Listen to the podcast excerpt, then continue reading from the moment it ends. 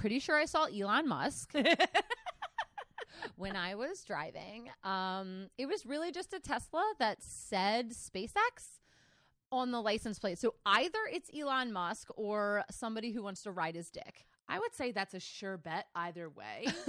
um, because I think Elon Musk also run, wants to ride his own dick. Oh yeah, you're Um, right. So they're one and the same, really. I honestly tried to catch up with him too on I ninety five North, and he was going so fast well, that's how you know it was him because he was driving fast. Because I'm sure that guy drives like a maniac. at the speed of light. Yeah, if he like gets pulled over, it's probably just like, "Here's a million dollars," and they're like, "Oh, thanks." He's like, I have on my anti gravity suit. I didn't know how fast I was going because I thought I, we were going in a light year. My, Teslas aren't set at miles per hour. like, Elon, your baby's in the back seat. What are you doing? He's fine. yep, that's what happened. okay, you, you heard it here first. Elon Musk is in Baltimore. Everybody flock. He was probably in DC traveling to New York. Ah, We're just yeah. a middle ground. Probably.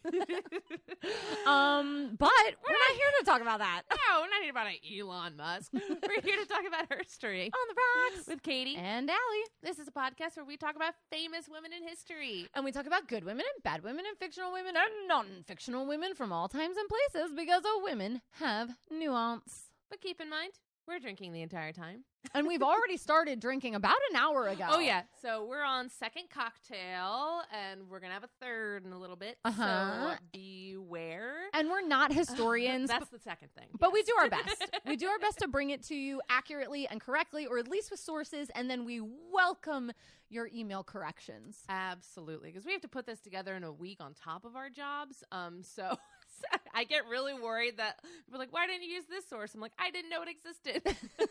I tried. I tried really hard. It wasn't on the first O in the Google search. I had to click two O's over, and that was a problem. Um, I clicked O's over for my research oh this week. Oh shit, Yeah, that's fancy. I was on some random woman's blog about her trip to Thailand. That's how deep it went. wow. It's not the blog I'm going to reference because there's a different blog I went on about um, who's that was written by an actual Thai woman about the history, and I was like, okay, cool, that's like a real valid source. The other one I was like, wow, that's cool.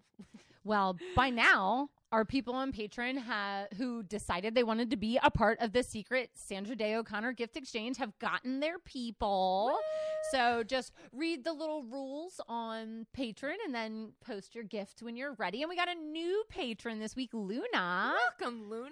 Ah, I'm hoping love good, but but if not, that's fine too. That's if you're really not fine. the fictional character, we love you anyways. um, but you're all busy. You're so busy. You're busy outside with fall spring. I love fall spring. Oh, it's just it's the best time in Baltimore when the weather just creeps above 40 degrees and everybody puts on their culottes and runs outside and then is Does cartwheels. like, oh my god, it's still winter. yeah, but you're doing cartwheels through your backyard during fall spring, in your culottes. and therefore, You can't look up what these women look like. You're gonna get grass stains all over your phone. it'll be terrible. So we're going to describe what these women look like, so you can get a picture in your head while you're somersaulting and listening to these, their stories. We're gonna get a little physical, physical. Allie, who are you doing, and what does she look like? Well, today I'm covering a full court case of women uh, involved in Madrigal v. Quil- Quilligan, and uh, the case is named after Dolores Madrigal, but involved ten Latinx women in their mid 20s and 30s living in LA during the 1970s, and the ten women were part of a case that really involved thousands of women that weren't on the stand because they weren't ready to go public with this information. Every woman looks a little bit different, but in general, they were of Mexican descent or Chicana, and um, they were in their early to mid childbearing years. One thing's important though, they were visibly Mexican, either by styling or their ethnicity, because that would have been the root cause of discrimination Okay. against them. Um, so just think a large population of U.S. female Hispanic women living in L.A. in the 1970s. Okay. Um. So It'll be a journey. yes, it sounds like it. um, I am doing uh, Her Highness Princess Dara Rasmi. Um, she had a long, slim figure, a long oval face with smooth skin, uh, dark, kind of short eyebrows, which sit over dark, kind of downturned eyes, uh, full chick, full cheeks, and full um, downturned lips. Did I say dark turned? I meant downturned. I think you had it right. Yeah. Like all of her features kind of like go downwards. Um and during her time as the princess consort of Siam, she was well known for having extremely long hair, um, typically pulled up and back into a bun. Um, but there are a lot of photos of her with her hair down, and we'll see why. Um, and she is wearing a fasin, very particular type of northern Thai dress. Uh, and that is what Dara Rasmi looked like. Well, that's great because I had no idea. Don't know who that person is. So I'm excited. Excited to learn. Great. Do you know want to know what you're about to do? I do. It looks delicious. So I took um, a cocktail that is served or a shot that's Okay. typically served called a hot chicana, and I changed it to Chicana Justice. Ooh, I love that. And it is a half an ounce of rum, a half an ounce of cinnamon liqueur. I used Gold Goldschlager, but you Mhm. can use Hot Damn or Fireball. It Mhm. doesn't matter. Whatever's the cheapest at your local liquor store.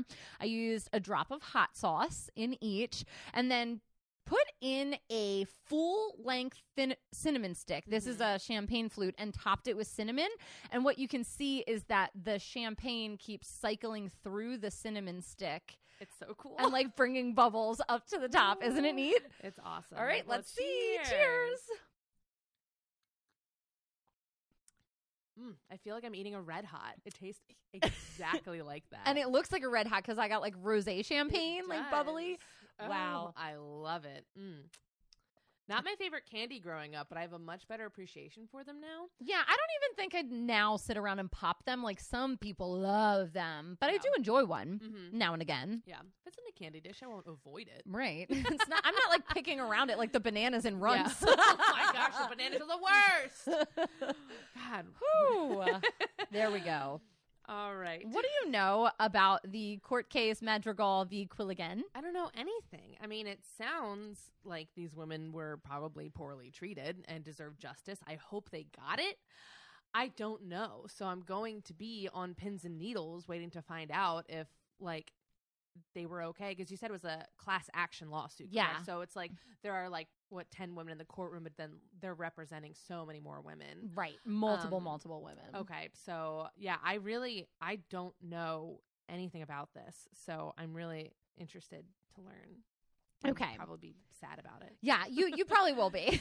so this was a request from the ladies at hashtag History. So Ah. Rachel and Leah, our sister podcast in California, were the whistleblowers to this California story that we need to tell. Whistleblower. They're letting us know. Um, so my sources, there's a documentary called No Mas Bebes or No More Babies.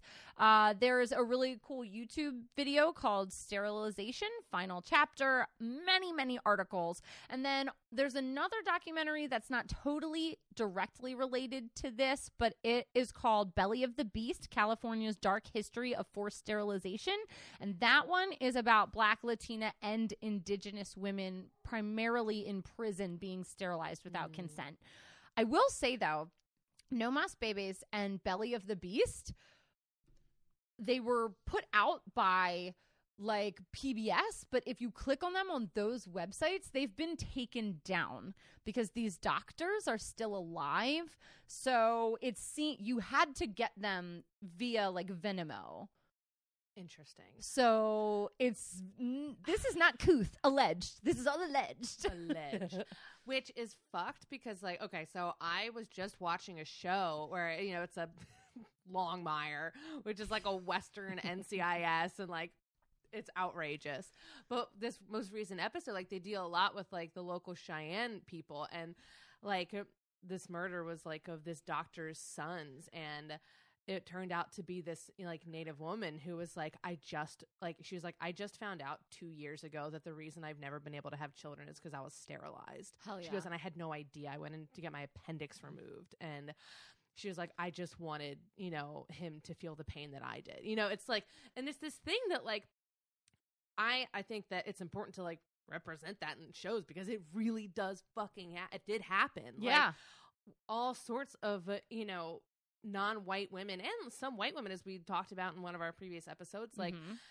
you know that were poor or you know mentally you know uh, intellectually disabled were yeah sterilized without their consent correct. and it's a wild history that we really need to talk about more because there's a whole generation lost because of what doctors just deemed okay Right.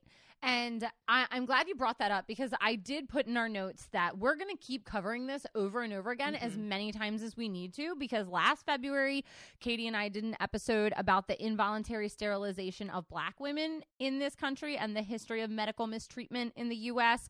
Two Novembers ago, we did an episode on the history of missing and murdered Indigenous women. We have not yet done the forced sterilization of Indigenous women, although that is also a problem. So we are continuing this conversation of being um, coerced sometimes into sterilization or not even told.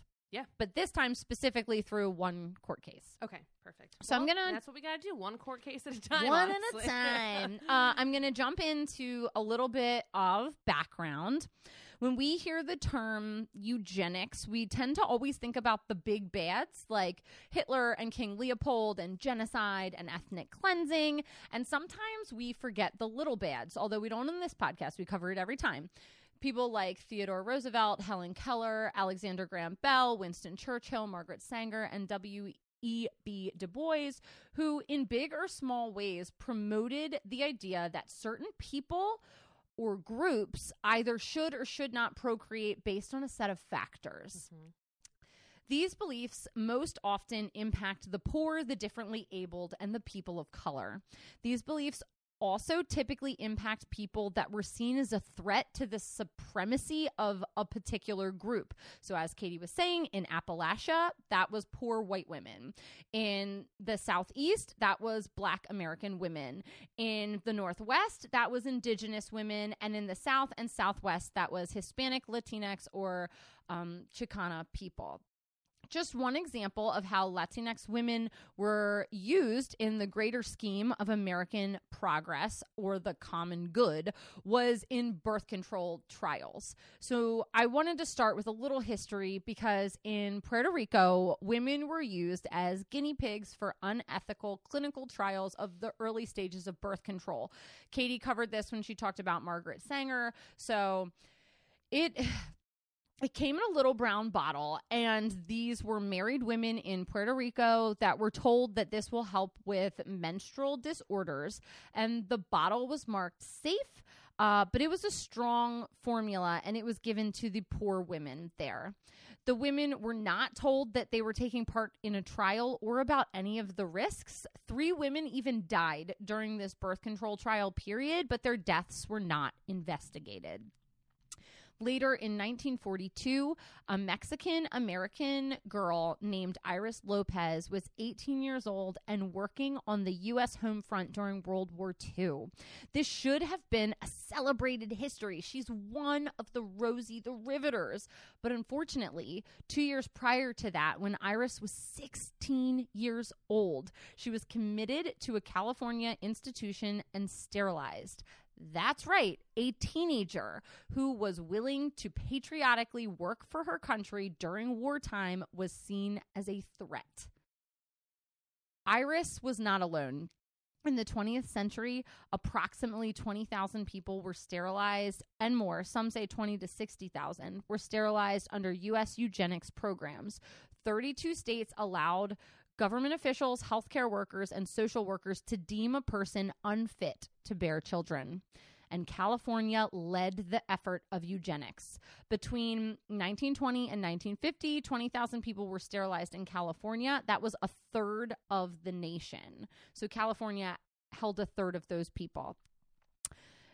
California eugenics laws were first passed in 1909, and the idea of science in support of better breeding um, passed all the way through to the middle of the century.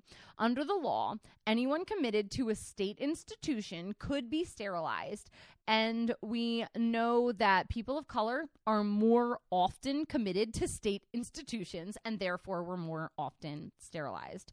Laws were also passed to attempt to keep Mexican populations down by restricting immigration that used vocabulary describing women as hyper fertile. This caused Chicana women to be targeted in California. I'm going to use the term Chicana because in California in the 1950s, 88% of the Latinx population um, that spoke Spanish were of Mexican descent. Obviously, many people were sterilized during these years in California, but Chicana women were sterilized 59% more than other women. And you know what? It's interesting that you said that they were labeled as more fertile because I've heard that said by men in my lifetime. Mm. We have a friend who um, I was talking to one day, and he was like, "Oh yeah, I was really nervous because I like." You know, had sex with this girl, and he and she was like, "Oh, and she's Latin, so like, you know, I was really worried I was going to get her pregnant because you know they get pregnant real quick, like they're like like super fertile." And I was like, I was like a teenager when he said this to me, and I was like, yeah. What? but it's one of those things. It just gets passed down like these stereotypes, and then like it just yeah, it just gets ingrained. And then for years, I just thought that was true. You know, I was a kid, but like Right. you know, I thought it was true. It's in the cultural zeitgeist of Yeah, it ideas that is. like b- women of Hispanic descent are more fertile and therefore have more kids. Nobody thinks of like, you know, the cultural aspect Yeah, of it. Mhm. Like because two generations ago, like both of my grandparents are like one of nine. Yeah. Yeah.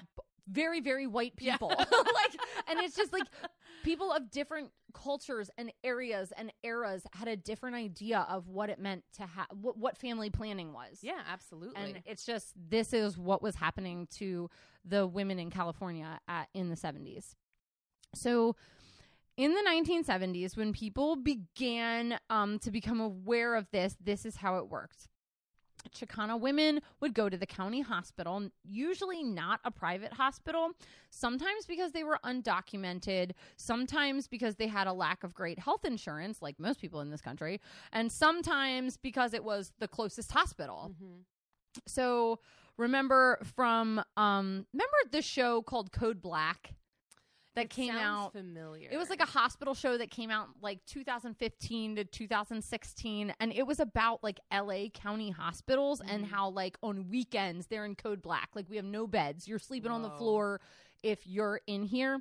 This is how it was. People of varying economic statuses were rushed to the hospital for a number of reasons and it was really it's a highly populated city so there's a lot of people and a lot of doctors so a woman would show up in labor, perhaps white, perhaps black, perhaps Chicana, and if there was any complication with the birth, as per the usual, a woman would be rushed into surgical C section mm-hmm. or a cesarean section.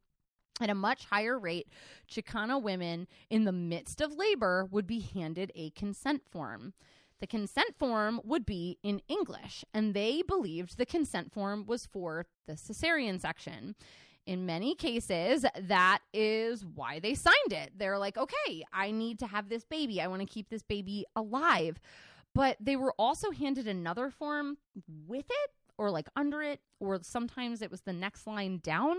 And without knowing, they were consenting to tubal ligation or having your tubes cut, burned, tied. We say tube tied. Mhm. They were not made aware of what they signed, and in many cases, did not know that they were infertile until they and their partner began trying for another baby. Okay, and I'm gonna say too, this is so fucked because I didn't even think about the women who like, yeah, it was done without their consent, without their knowledge, and then they're years down the line, and we know we've talked about this before. Like, if you're a person trying to get pregnant and it's not working. The blame is almost always on the woman, and you're like, "Wow, I just am not like woman enough to do this thing that I'm like literally like biologically designed to do. Like, what the fuck is wrong with me? When it's like not your fault, like you know, No. at, at all. And but it is a guilt and just a burden that's rest on so many women, and like I hate the idea that someone went their whole lives with just thinking like, What's wrong with "What's me? wrong with me?" when it was something that was done to them. Yeah. Like, I I hate I hate that. I, I don't know how else to say. And it, it, it's so sad because in this way, thousands and thousands, tens of thousands of women had their rights, their reproductive rights taken away from them. Yeah. On the opposite end of the spectrum, this is like the devil's advocate, but I don't advocate for them.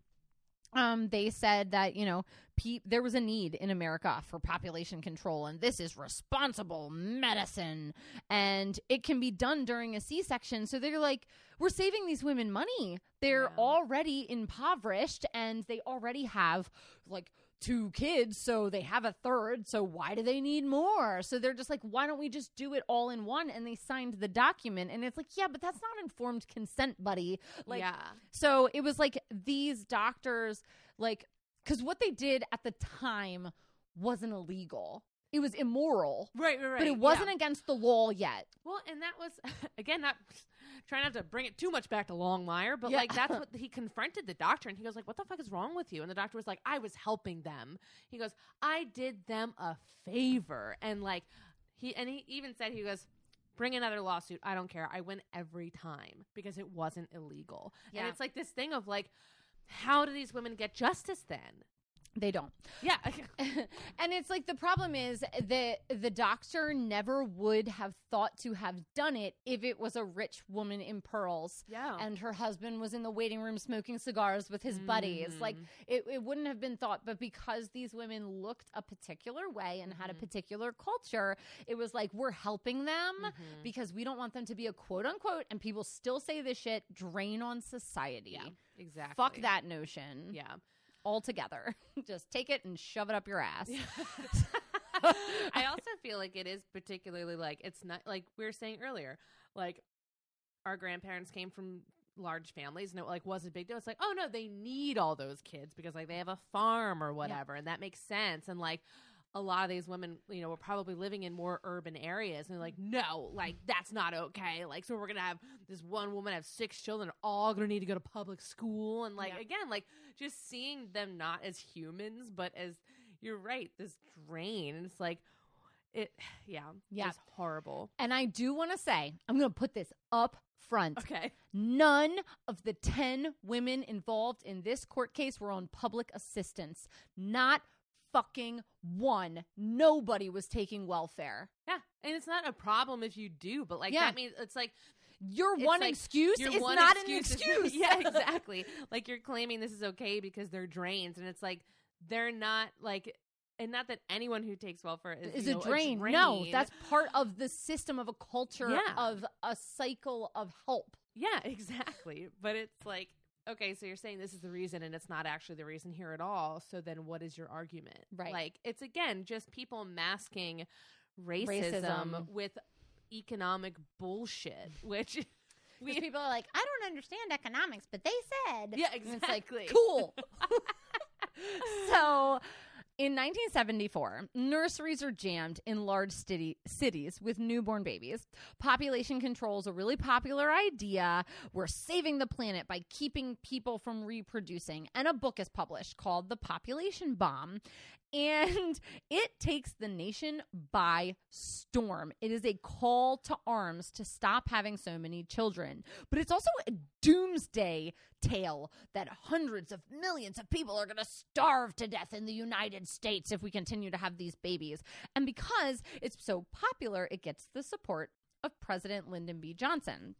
So, on a federal level and at hospitals, people are saying, how do we coerce women to have fewer children? And it is coercion. Mm-hmm. So, family planning is the new way you say it in the 70s, and there's a lot of lobby interests involved in it. And Nixon signs a bill to study population growth, and ding, ding, ding, Rockefeller funds the program. And involuntary steril- sterilization is what happens when you have unintended consequences of money streamed in the wrong directions. They kept saying, this will save the taxpayers money. And hospitals and clinics were getting kickbacks for limiting Mexican and black populations. Always follow the money. Always follow the money. Always go straight to the top. And speaking of the appendicitis that you were talking about earlier, there is um, a place in Mississippi that I just saw referenced um, called the Mississippi appendectomy. And when any like young girl went in with a stomach ache, they would come out sterilized and be like, "Oh, they needed their appendix removed." And this happened to like 14, 15 year old girls. Oh yeah, I talked about that in my episode. you too. did, and I like, wanted to bring it back up. That's Yeah. ridiculous. it's ridiculous. I that's the thing. You know it's a fucking problem when it has a nickname, and we still aren't talking about Yeah. how fucked up it is. Th- yeah, it's a big problem. So now what I'm going to do is very briefly reference each of these 10 women before Okay. I talk about the court case and the outcome. Okay. So first is Maria. She was married in 1961. She's super sweet and in the documentary No Mas Babies, she's sitting with her husband the whole time. She speaks solely Spanish and she's like, "We love hanky panky." Oh. And like anytime her husband's interviewed, she's like telling him what to say and then he Oh says my it. It's really really sweet. Um, so I believe she already had three children, maybe two, but her daughter primarily translated for her. She would drive her around in her Mhm. teenage years and, you know, do what she needed to do. So even not speaking English, she would hear in the park people call her and her family nasty names. She knew that people were saying Mexican women are having too many children, slow down, slow down. So when she went into labor, she was informed that she needed an emergency C section. And while in the middle of these labor pains, in the middle of labor, under the influence of pain medication, they said, wait, we need to do one thing. She was presented with an English document. She cannot speak English. She cannot read English. There was no translation. And they just, the way she described it is they tapped her on the shoulder and said, Mama, Mama, and pointed to the line, like, sign here, sign here. Come on, Mama. And she believed she was signing for a C section. Uh, she did not know that she was sterilized until she returned to the hospital for her six week checkup. Which is again why I'm going to say that I think it is so important to have doctors who speak multiple language, doctors who come from diverse backgrounds. That comes from this. really? Yeah. Oh, cool. Okay. things get changed. Things get changed. Awesome. Because I always like, I love when I go to the pharmacy and it's like, hey, if you speak this language, this language, or this language, like, tell us so we can like make sure you understand shit. Like, Mhm. And like what you're signing, what you're getting. Like, it is so important to like recognize that not every person in the US speaks fucking English. Right. Because I mean, honestly, in other the United States is a very large country, but in Mhm. other countries that are much smaller, you have people coming in and out all the time that don't speak the primary language of the nation and it is more widely accepted to be like, "Can you please explain that to me?" Yeah. Mm-hmm. So Rebecca is next. Her story's pretty much identical in situation. She was given forms that she couldn't read. She signed two English consent forms believing that they were for a C section, um, and she was sterilized. Consuela is next. She was sterilized at 23 years old. She says she had a plan to have a lot of kids. She met her husband downtown at the movies, and they were even like watching each other. So she can't say in the documentary what movie it was because she can't remember. It's so cute. and she is very interesting because she said, I came to this country legally in the 1950s. I speak English and I wasn't on welfare. So the fact that this fucking happened to me means that it's Right. happening to so many people. Right. Even more women that can't like don't even have the channels to like speak up about it. Right. And um she said that they told her, "You better sign those papers or your baby could die." That's what they were telling her in the hospital suite while she's in labor. Like if you don't sign this, we can't do the procedures to get you out of here and your baby will die. That is so fucked. It's super fucked. Um It also reminds me of the time where my dog was in the pet ER for some mysterious reason. and I got pushed back from the nurse because I was like, they gave me all the stuff to sign. And, you know, I'm distraught because my dog is vomiting blood. And they're like, oh, well, like, here's all the things we're going to do. And then there was like a couple hundred dollar charge just for miscellaneous. And I was like, I didn't, I didn't initial. And she was like, well, you have to initial there. And I was like, no, you told me I could initial on the things that I want done. I don't want miscellaneous done. What is that? I don't know. And she's like, well, that's just in case we have to do something like that. I was like, yeah, but if you don't do that thing, do I get the money back? And she was like, well, no. And I was like, then I'm not fucking signing this. I'm gonna be here so you can ask me and have me sign another fucking thing. Yeah, I'll sign it something. later. Like, and I know probably some people who work in these places are like, no, you should have signed it. But, but you know, it's like the same thing of like, they're telling you the worst. The lady literally said to me, if you don't sign miscellaneous, your dog could die. And I was like, well, he's 14, so it's probably going to happen anyways. Um, but you know what I'm saying? It's like just that whole like medical superiority thing of like, I know something you don't know, and what you don't know is that your baby's going to die. And it's Right. like, whoa. and you could read the abbreviation MISC dot. Like Yeah. the, some of these women could not. Yeah. And it's like I don't know what that means. Yeah, exactly. Like, and miscellaneous means the end of my potential to have a bigger family, and Right. that sucks.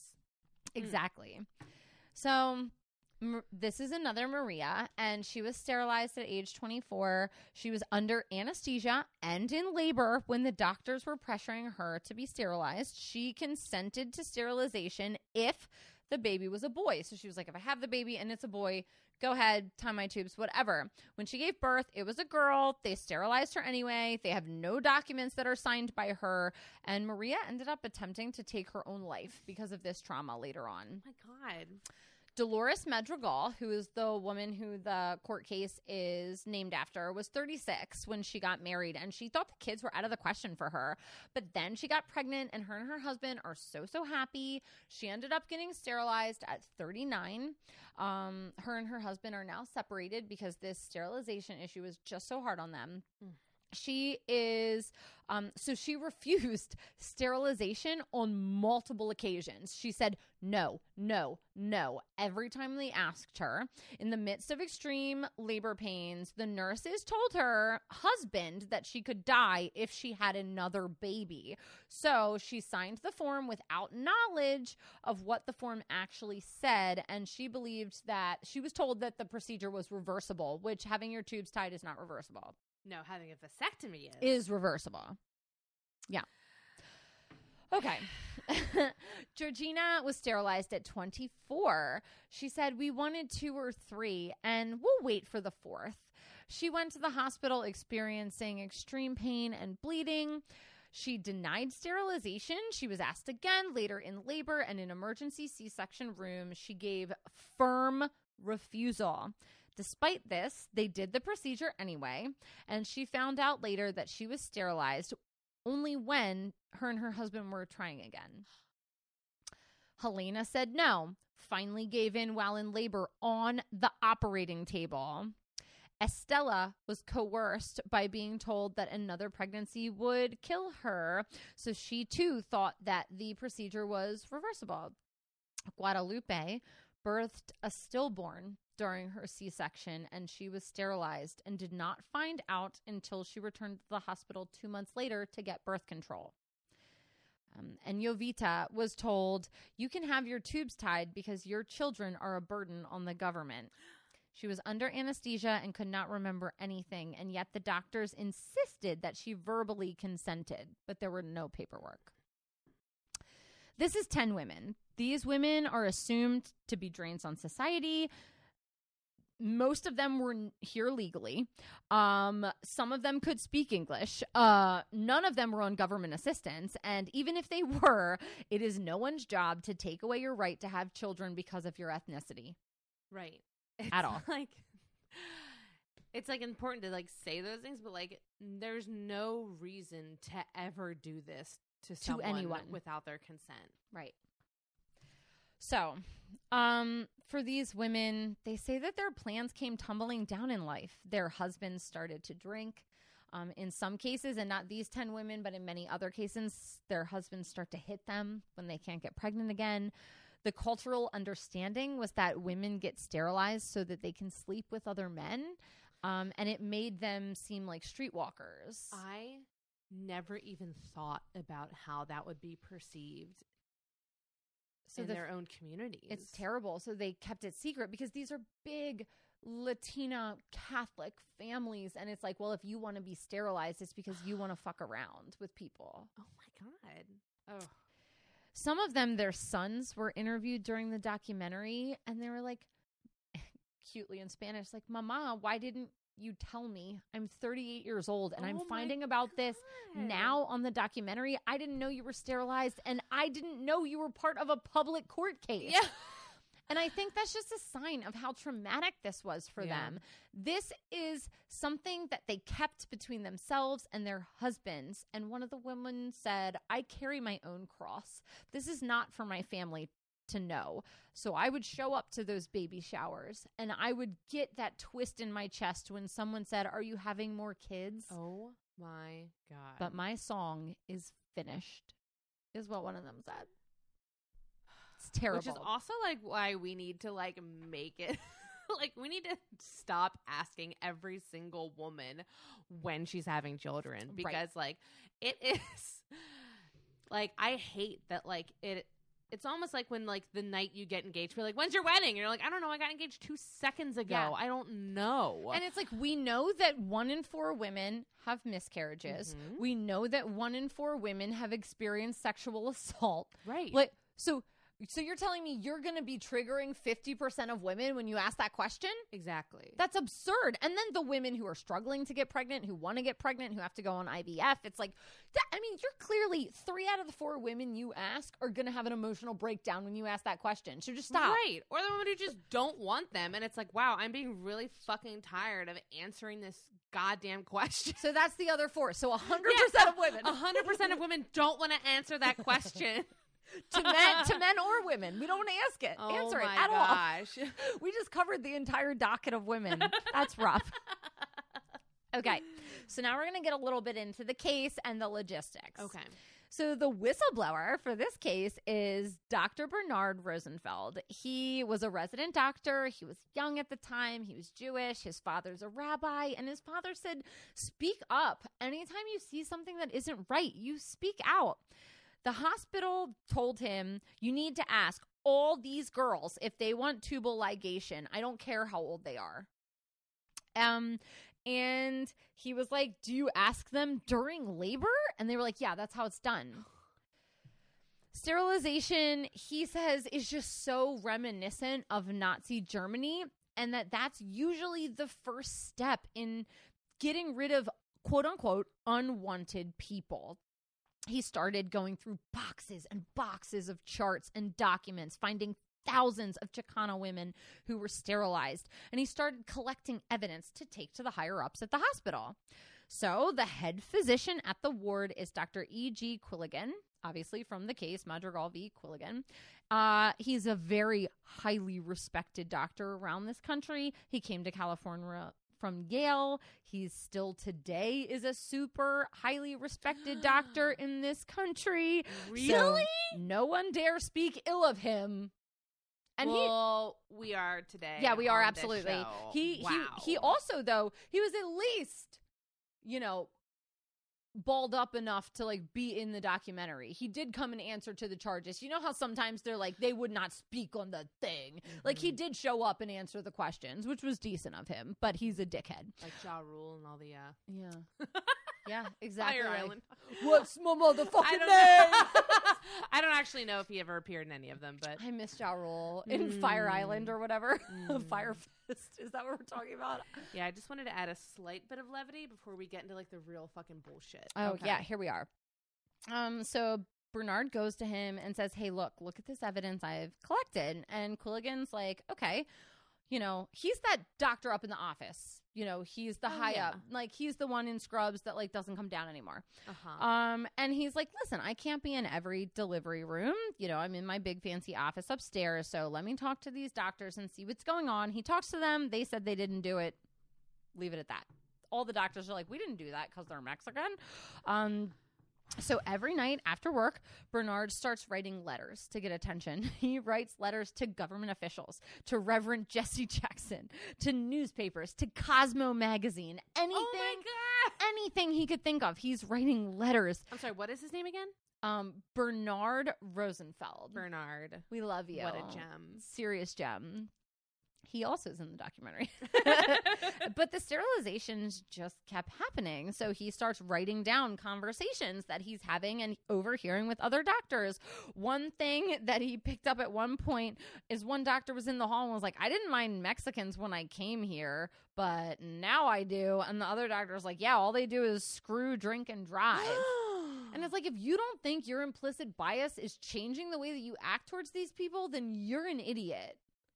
It's like Tobias in Arrested Development. like, can you just record yourself and listen back for a hot second? We do it every week. We do it every week. and we're terrible. and every week I am disgusted with myself. Um, but you know, it's like if you could, because the whole thing is like you're just saying things off of the sa- the sounding board of like.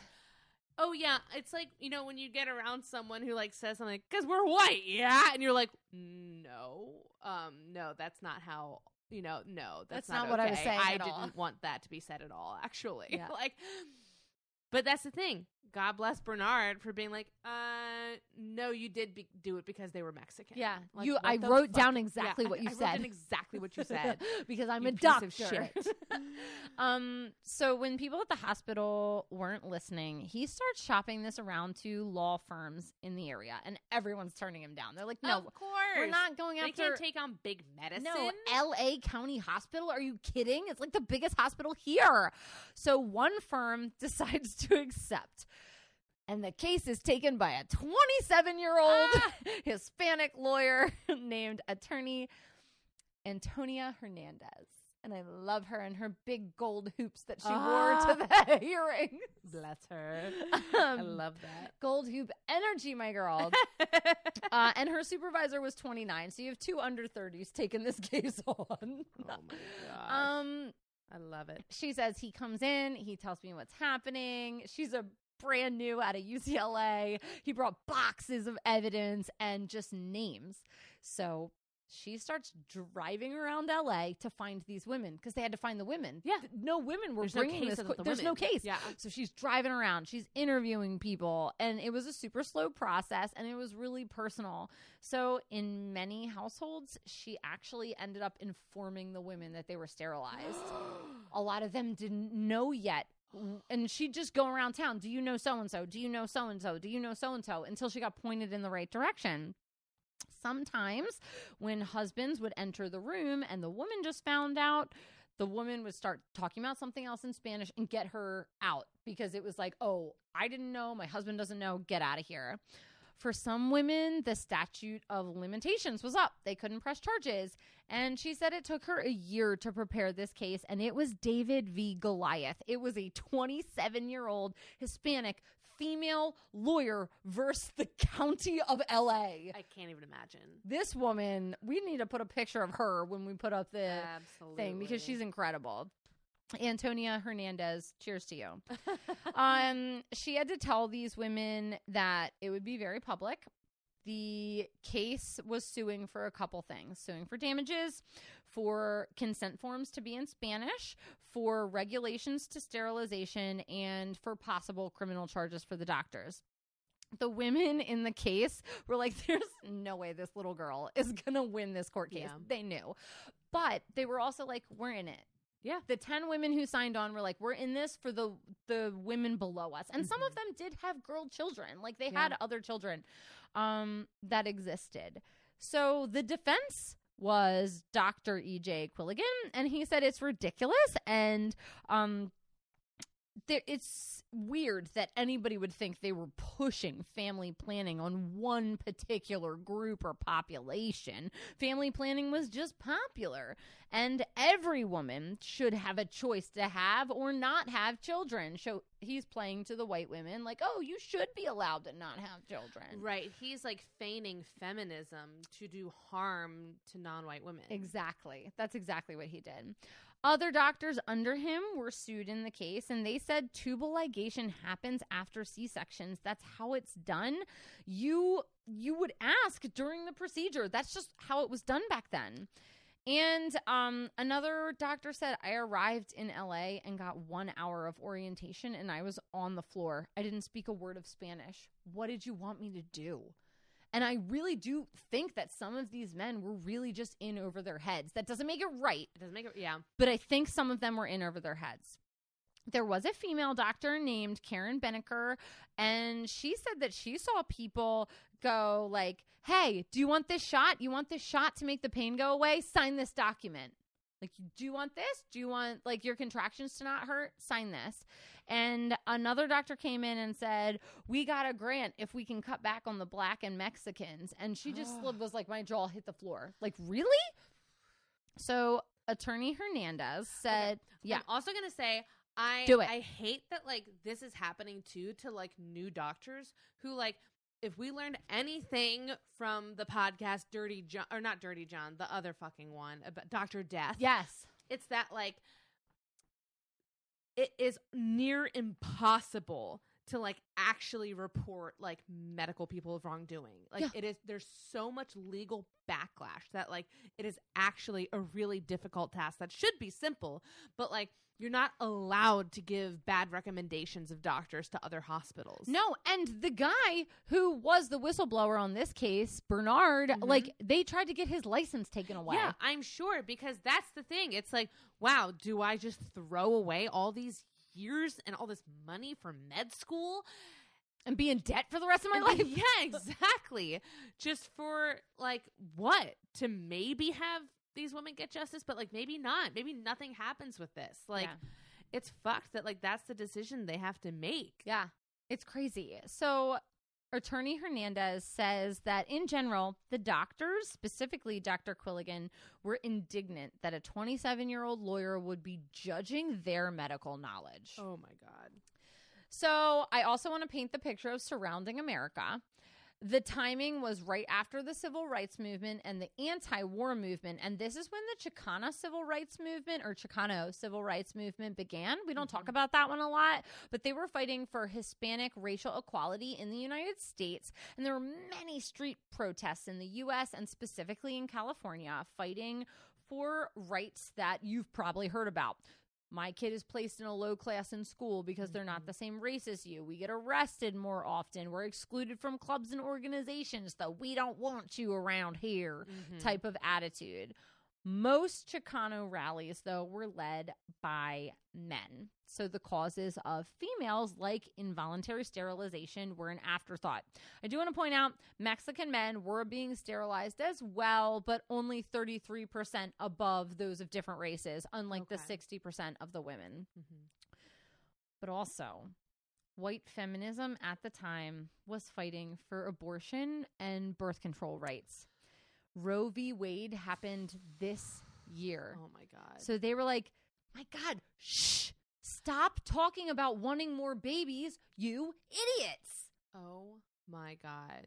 All the Mexican and other Hispanic women were asking for was a 72 hour period to think about sterilization. They wanted three days. You have to give someone three days. But at the time, the leading feminists wanted sterilization on demand.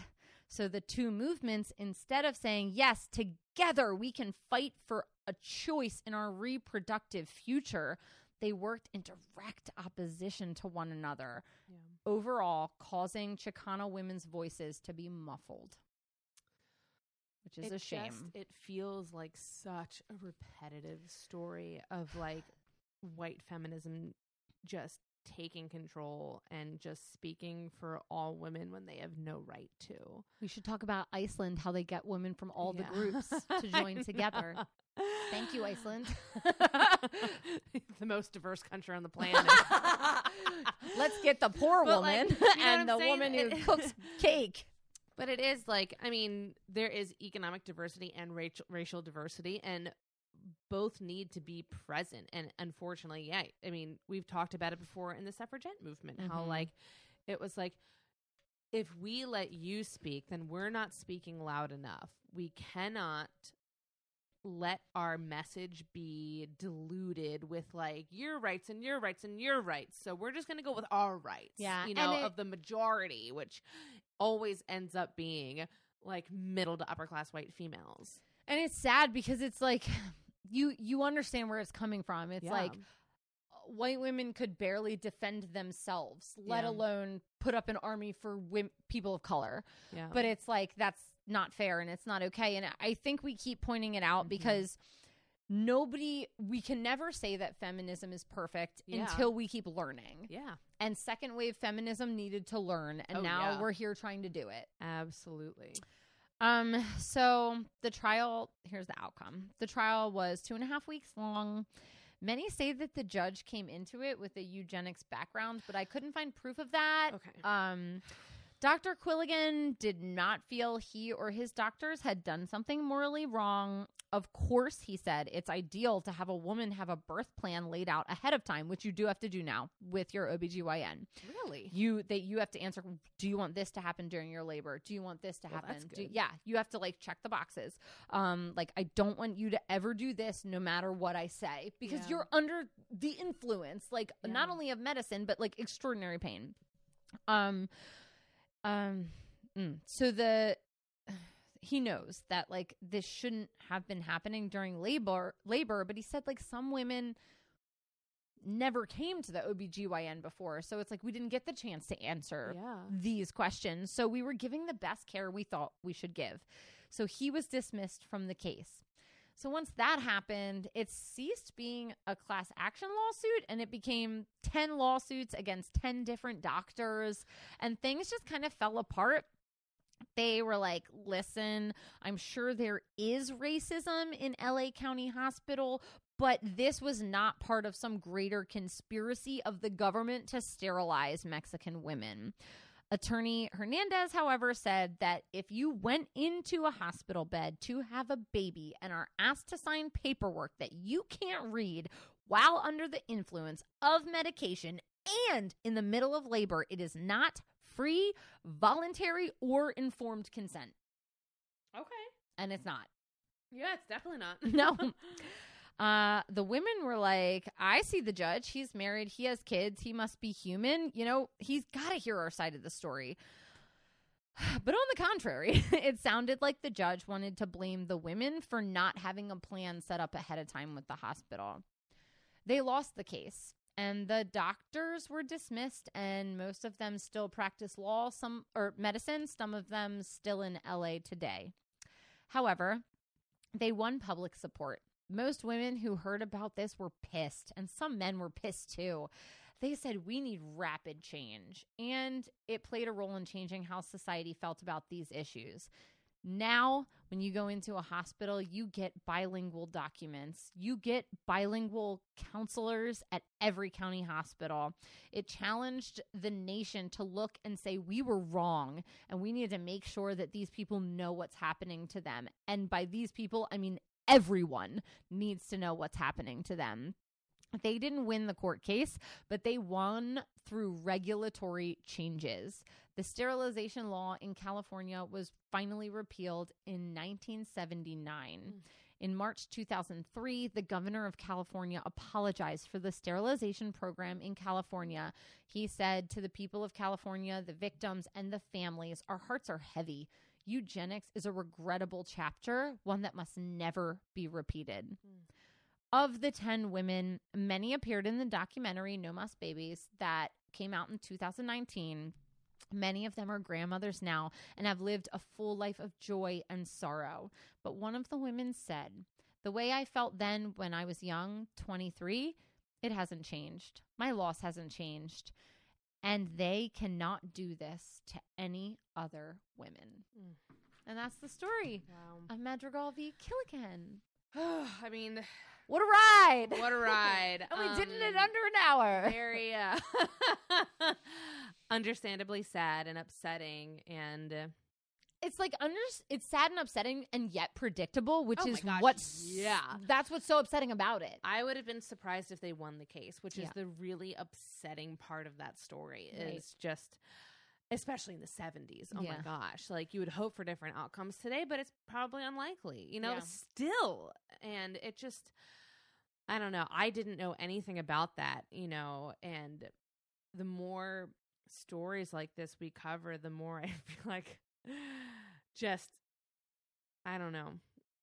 the more important it is to talk about it. Yeah, it's a re- it's a great learning process. No, it is. And then you also like a lot of people are like, "Oh, like why don't all women go on like, you know, birth control and get IUDs and things like that?" And like, well, because some women have histories in their culture of, you know, being sterilized without their consent. So like, you know, it they have like a genuine like and understandable distrust of the medical system. right of being lied to, coerced, tricked. Like, yeah, it's absolutely understandable. And, you know, And the fact that like these programs were funded by the federal government and Yeah. given grants Yeah. just is like a true note to like the idea that the government was against people of color. yeah. Um eh, what like it's it's systemic and I know we talk about that a lot but it is important to say Yeah. um because it, it like there were lo- there was money being given to people Yeah. to sterilize women of Yeah. color and that's terrible i hope your story is better is it better Uh, it is. yay okay let's go get another drink thank you the All women of hashtag history for Thank you giving for us some request. california news yes. from the west coast All right, to well, the east coast we'll be right back.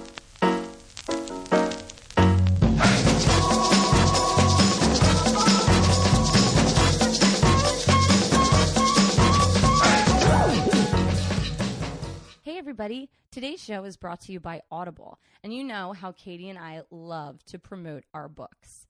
Audible is offering our listeners a free audiobook with a 30-day trial membership. Just go to audibletrial.com slash her story and browse the unmatched selection of audio programs. Download a free title and start listening. It's that easy. Just go to audibletrial.com slash her story and then you can have your books while you're sitting in your living room on the rocks. well here we are Back again with new drinks. a happier story hopefully A happier story. Uh, some parts are definitely happier. okay Definitely. Um, it's definitely a shorter story Mm-hmm. uh, with more ambiguous research. That's what I'm going to say. um well tell me what i'm drinking because it looks delicious Okay. So this is called Rose of Lanna. Um, so this is a take on a Thai iced tea. So it is two ounces of spiced rum, an ounce of mango juice, uh, two to four ounces of iced tea, two ounces of condensed milk, and nutmeg. And you shake all of that very well, and then you garnish with fresh basil. this is brave Cheers. oh it's so good I love Thai iced tea. I don't know if you ever go to so those good, places, but yeah. they're so Mhm. delicious. Like, I was like, should I get like the little tapioca balls to put in the bottom? And I was like, nah, that's too bubble tea bubble Mm. tea okay. Mm, okay, I know nothing about this woman. don't even ask Okay, me. perfect. You know I don't know anything. I know you don't know because I didn't know either. I barely know like, her wow, name." There's nothing. okay, well, let's learn what you found, and we'll see. Okay. Um. So, uh, I got a lot of this from a very helpful YouTube video by Kai Yao Ma, um, the blog uh, Shrinya's Thailand, and of course Wikipedia, and then some other random websites and blogs. Um, it was very hard to find. This was a journey. This was a journey for me. Um, because like it's this woman who like I feel like it has just impacted Thailand's culture so much, but we like there's just not much on her and like I again I feel like we run into this problem a lot where like there probably is, but it's like in Thai. in Thai. So I you know don't I can't read it. um and I again want to say so um there is a note so we are talking about the area of Thailand but up until 1939 it was called Siam. Um so that's predominantly the name that I'm going to be using. Um and then there were also two different spellings of her name. Um there was R A S M I and then there was R A S uh, A M I. So Rasami and Rasmi. So I'm just going to go with um Rashmi because I feel like uh, I don't know that I don't know. So Say what you want. okay. Princess Dara Rashmi of Chiang Mai was born on August 26th, 19 I mean sorry, 1873. Ooh, that's a different century. in Lanna, uh, which is a kingdom which is now northern Thailand. Her parents were King Inthawich Ayanon and Queen Thipkesson. We don't know too much about her early life, but we do know that Dara was very good at horseback riding and she was very well educated. She was fluent in English, the Siam dialect, and the Lanna dialect. She was also trained from a young age in the customs of both courts, which is important because the story of these two kingdoms, Lanna and Siam, is central to her story. So I'll give you a quick, probably grossly incompetent and incomplete history of these two kingdoms. That's exactly what I've always wanted. I know. a grossly inaccurate. So, the kingdom of Lanna was an important cultural region which was most well known for spreading Theravada Buddhism and unfortunately also very well known for being taken over by Burma, which is modern Myanmar, um, sometime in the 16th century. So, about two, it, it just, I mean, it was like 200 years or so more of oppressive Burmese rule. It was not a good situation. So, after this, there was a rebellion, and the southern kingdom of Siam helped the Lanna people liberate their country. And basically, after this, Lanna became a vassal state to the kingdom of Siam. Siam was to remain their, uh, like the more affluent kingdom that Lanna had to answer to, but they were allowed to remain their own kingdom with their own royal family, their laws, their customs, and their language. So, like, because I was, I was like, what the hell is a vassal state? I've literally never heard of that before. But yeah, it's apparently just kind of like, yeah, you can exist separately, but you know, like we're together in this. And like I think there's probably some also like trading kind of deals and stuff like that going on. So that was the situation right now. Got it.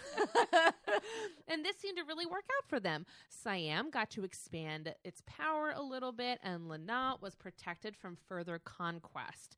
So, uh, actually, Burma tried to, or Myanmar tried to take back Lanna three times, but failed every time because Siam had its back. And they're like, you're not taking this area again.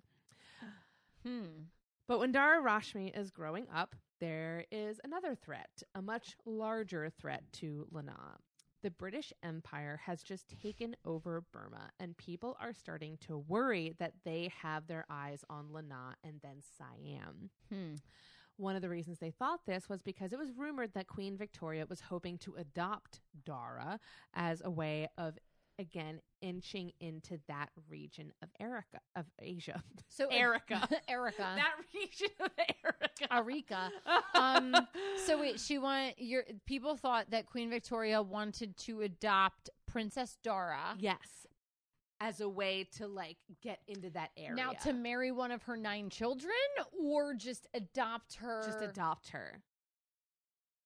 I didn't un- That's wild. there wild. was no more information. I mean, I mean, it makes. I mean, she's seen as like the grandmother of the world because of the amount of children that she had married off, and then the children that they had marrying other people. Mhm. So it very well may have been that she's marrying.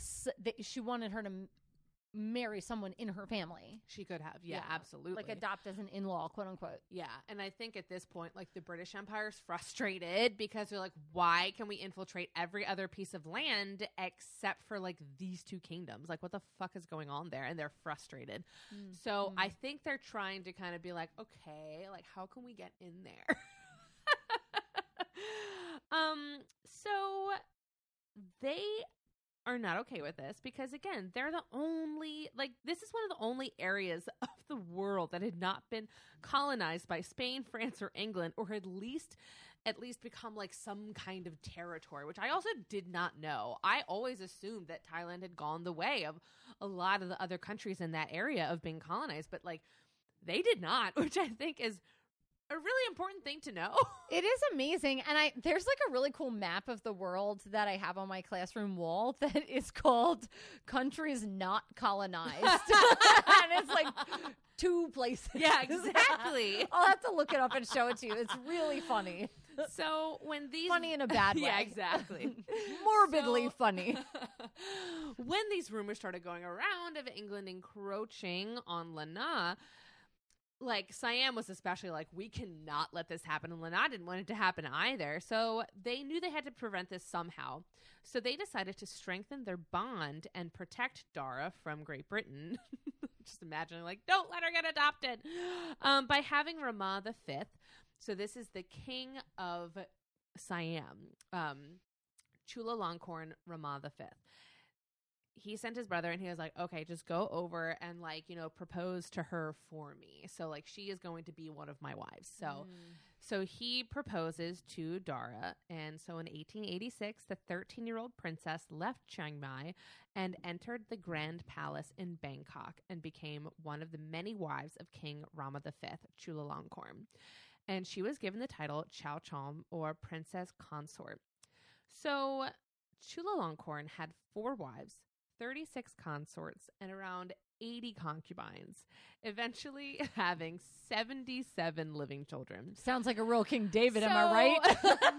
There's no real reason that Dara should have stood out from the rest, but she did. Yes. When yes. Dara, I know. Oh. When Dara arrived with her ladies in waiting, people just assumed that she would adapt to the southern style. Women in Bangkok wore their hair very short at this time, which was really surprising to me. Huh. Like the pictures are all yeah, very short Wait, like pixie cut short? Pretty much, yeah. Or like bob? no pixie. Oh, like cute. Yeah. And they wore a type of Thai dress called a fa nung, which is kind of like a two part, um, you know, the closest I think that we have in our common a sorry. like a sari. Yeah, Mhm. exactly. Um, there's a part one around the waist, and there's another which is wrapped around the chest, leaving um, one shoulder and the arms bare. But Dara and her ladies chose to wear a fa sin, which is similar, but it was a like it had long straight sleeves. Um, still a piece of fabric over one shoulder, um, but there's a lot less exposure up at the top. And she chose to keep the fabric and the patterns of the northern kingdom of Lanna.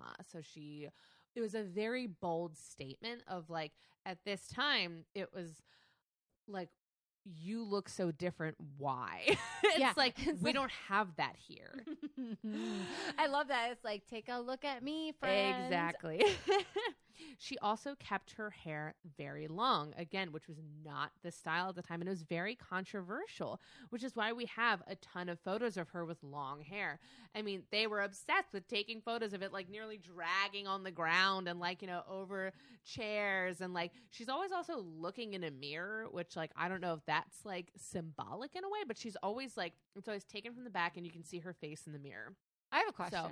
yes if you didn't cut your hair, would Uh-huh. it like hit the ground?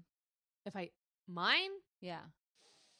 Because I don't cut my hair and it hasn't grown in years. This is how long my hair is. This is naturally how long my hair is. I'm gonna say yes because my hair. Your hair is very healthy. Yes, it is, and it grows like crazy. That's how my daughter's hair is. Yeah, um, I don't understand it. yeah, it's it's really funny actually, um, because I have not cut. I the literal last time I got my hair cut was two weeks before I got engaged. It's that's a decade ago. Which- Uh, I should have been married twice now. Um, Mhm. so uh, whenever people ask me, they're like, "Oh, like you know, you know, how long have you been engaged?" I'm like, "Uh, this long, uh, ten inches." Second question: Am I too old for my hair to be this long? no. Okay, great. What? No, Great. I was just checking. not. I was just checking. Uh, I do need to get my hair trimmed though because it is uh, not doing so hot. I got a lot of split ends. well, I could do all that. Can you hear it when you? Oh, absolutely. I crinkle my hair all the time. Yeah, yeah, yeah. Real crinkly. Okay. Um, okay. Long hair, perfect. Dragging on the ground. Mhm. Um, but she uh, typically wore it in a bun when in public. She also chose to speak in the Lanna dialect, even though everyone knew she was fluent in both. So it might seem like kind of weird that there wasn't more integration of the two cultures. I mean, they're very closely tied. You know, they were right next to each other, but Chiang Mai was over 400 miles away.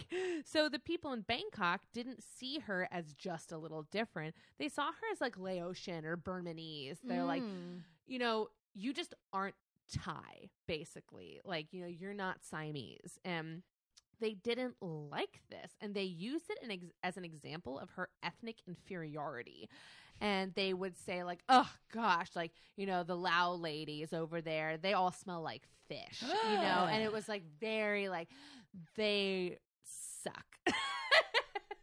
They're not even on the coast in Laos. exactly. But dara was like no no no.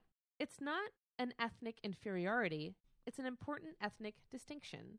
So she set out to prove that and she used the best tool that she had at the time to help Chiang Mai, Chiang, Chiang Mai style gain acceptance pop culture. She's just wearing her varsity letter Exactly. jacket in public. exactly. so she's like, you know what? I'm going to use pop culture, or the closest thing they have at the time, the theater. so, as we will see, Dara is an incredibly creative person who has a real passion for the arts. And while she was princess consort, she wrote a dramatic play that used the northern style of dress and dance, and people loved it. Calm down. Mhm. After this, the northern style of dance and drama started to become more incorporated in the South, and now it's actually the prominent style across all of Thailand. This type of dance is officially the Phon Thai dance, and there are three versions of it one with scarves, one with candles. And the most famous one, Phon Lep, which is the Thai dance where the dancers mainly keep the bottom half of their body kind of still and do a lot of arm and hand work with the long brass fingertips, which I know that like I feel like when you say that everyone's like, "Oh, I know exactly I know exactly what you're talking Right. about." Yeah, absolutely. Yeah. Which I feel like has become one of the most recognizable features of Thailand. Uh, and of Thai dance in general. Yeah, absolutely. So she brings that down to the south and it kind of creates like a whirlwind. And um, this was a huge accomplishment. But Dara was hoping that her legacy would live on in other ways. And on October 2nd, 1889, she gave birth to her daughter, Princess Vimolnaka Nabhisi. And she was officially promoted to Chow Chomanda, or Prince Princess Consort Mother. So because she ended up, so she's already married, Mm-hmm. but on one of the nights when he was free, he had sex with her, Mm-hmm. and therefore she is with child, and now she's promoted. yeah, now she's promoted. Okay. Mm-hmm. Um, and it's not like so now she's more than just a regular consort. And out of um Chulalongkorn's partners, she's now ranked fifth, which is pretty good. Um, and of course, Dara made sure that she raised her daughter just like she would if they were in Chiang Mai, dressing her in northern clothes and patterns and mothering her the way they do up there, keeping her a lot closer than some other Thai women, like, you know, than, than was normal for like the other like royal mothers. It's like, he- yeah, here's your nanny. Exactly. Yeah. Um, but unfortunately, when Princess Vimolnaka was just two years and eight months old, she became ill and passed away on February 21st, 1892. no. Very sudden. It was absolutely devastating, not only to Dara, but to her husband, the people of Siam, and the people of Lanna and Chiang Mai. I mean, this was the baby that was the like symbol of the bond between their two kingdoms and and she's gone princess dara rasmi was so distraught after her only daughter's death that she destroyed all the photos and portraits of her as well as those of her husband and daughter together the baby's ashes were divided in half uh, with one part kept with her mother's ashes eventually in the Chiang Mai Royal Cemetery at Wat Suan Dok, and the other in the Royal Cemetery um, in Bangkok, which I actually like. It's kind of a poetic end that like half of her ashes remained in each kingdom. Like even like years after, you know, because I mean her ashes weren't moved to Chiang Mai until you know Dara died. So Ugh. it you know it's like just a symbol of like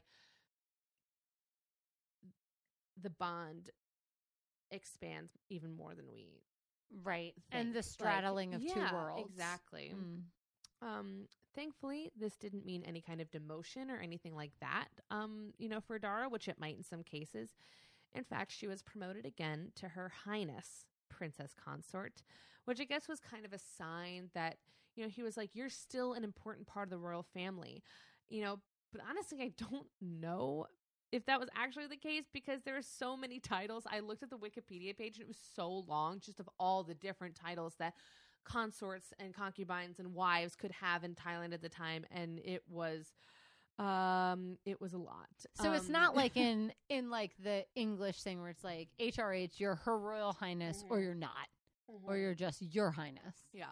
I don't really know. Like, but I also know that we'll get into it, but her husband took a lot from English culture. Okay. So I'm wondering if like he did like give her the title Her Royal Highness to be like, no, like you you are more important to me than just you having children. I care for you. Exactly. Um and this is the thing. He did care for her a lot and she cared for him. She had a level of freedom that some other women may not have been allotted. And when she was allowed to go back home to visit her family in 1908, Chula Chulalongkorn sent her with a ton of soldiers to protect her, and he made sure that he went to the train station to see her off, and then he arranged for his brother to meet her halfway in the middle, where she had to switch from a train to a boat just to make sure she got off the train and on the boat like safely, because this was a long ass journey. Apparently, it took over two months to travel from Bangkok to Chiang Mai. Damn. I know. It was like two months and nine days. And he just wanted to make sure that she was okay, which is so sweet. And we also know that they wrote really affectionate letters back and forth to one another while they were apart, which is something I just really wasn't expecting from a man with four wives and 30 something consorts and 80 concubines, you know? Well, if you got that hair, I, I just, she had the long hair. You liked her. That's terrible. Um, so this leads me into wanting to talk about Chulalongkorn for a bit because he's a really interesting figure in Thai history. He was the king, um, Rama V, from 1868 to 1910, and his goal was to modernize Siam and make them more of a global presence. He became the first king of Siam to visit Europe and meet with foreign dignitaries, striking deals with them to make sure that his country stayed independent. Oh, cool. That was like his goal. Yeah. He was like, I'm cool with you guys if you're cool with me. Okay. Now Wink. stay the fuck away. Get out of here. and he also knew that the way to like positively maintain their relationships was to send his kids to school in Europe. Mm. So he was kind of like, see, like they're becoming, you know, educated in your system. Like we're cool with each other. Again, just like he knew exactly what they wanted of him, which I think is very smart. He was know? assimilating his children to in an effort to like please the colonizers. Exactly. Very Which, like, smart. you know, Very yeah. smart. Um, he opened up railways, power plants. He established the first defense ministry, and he abolished slavery in modern Thailand. Damn. Get I it. know. Get it. He Thank you. also abolished prostration, which I was like, "What? Like, what?" do That's you when you get What all the way about?" on the floor and put your nose down, right? Your nose and head. It Look was- at me. I know. it was the act of people literally having to get on the ground and kneel, you know, yeah, yeah, you're right, forehead to the ground before people in power. Oh, that's interesting because a lot of like monotheistic religions, like I think specifically like Muslim people prostrate in mosques, like Mhm. to God. Yeah. Mm-hmm. Yeah, but, But- not to people in power. It's like the king and I, like get lower than me. Yeah, exactly. And Chulalongkorn was like, this is ridiculous and it's super offensive. he said, from now on, the Siamese are permitted to stand up before dignitaries to display an act of respect. They may take a bow instead. Taking a bow will be regarded as like the new form of paying respect. He's like basically telling his people, get the fuck up off the ground. You're worth more than that. Damn. I know. So I just want to also say, like, I'm sure that there are things that he did that were like fucked up and like not okay for Siam, but like, I honestly like didn't really come across them. And he seemed like a really beloved king. And even when I was watching videos about him on YouTube, it was all like nice things and praise in the comments. So if he was a secret villain, let me know because it kind of seemed like he was really great. Well, I mean, it like if we were to pause and compare it, it would be like people like George Washington, oh yeah, who it's like overall the praise is magnificent. What a wonderful man! You did incredible things, but but you're a slave owner, and but you obviously were not super into the Native American people. So it's like there are like always these if and or buts yeah, and it's you know but still in the in the national vernacular george washington is better than most. Yeah. like wink wink wasn't thomas jefferson wasn't andrew jackson ba, ba, ba, ba, you know? exactly, you get, he gets a better than card. Exactly. i'll take it. But either way, when Dar returned to Bangkok after her six month visit back home, the king, the royal family, government officials, and just thousands of people came to receive her with a hundred royal boats at Angtong. i thought you were going to say they got in a line with pom-poms and had to run through. They probably did that too, yeah. okay They had sparklers like a wedding. um, just I honestly feel like he just loved her so much. Like again, like there's no reason that she should really be given all this special treatment, but he was just like, "You're home. Miss you." she was quirky I know. Um, and then the last way that we know that he cared for her is that while she was at home visiting her family, he built her a house, Suan Farang Kangsai, right next to the palace so that she would be close by, but she would have her own space. very cute But just a year later, on October 23rd, 1910, that's your birthday I know. Chulalongkorn, King Rama V, died of kidney failure. I know. I that's what i'm worried about I know.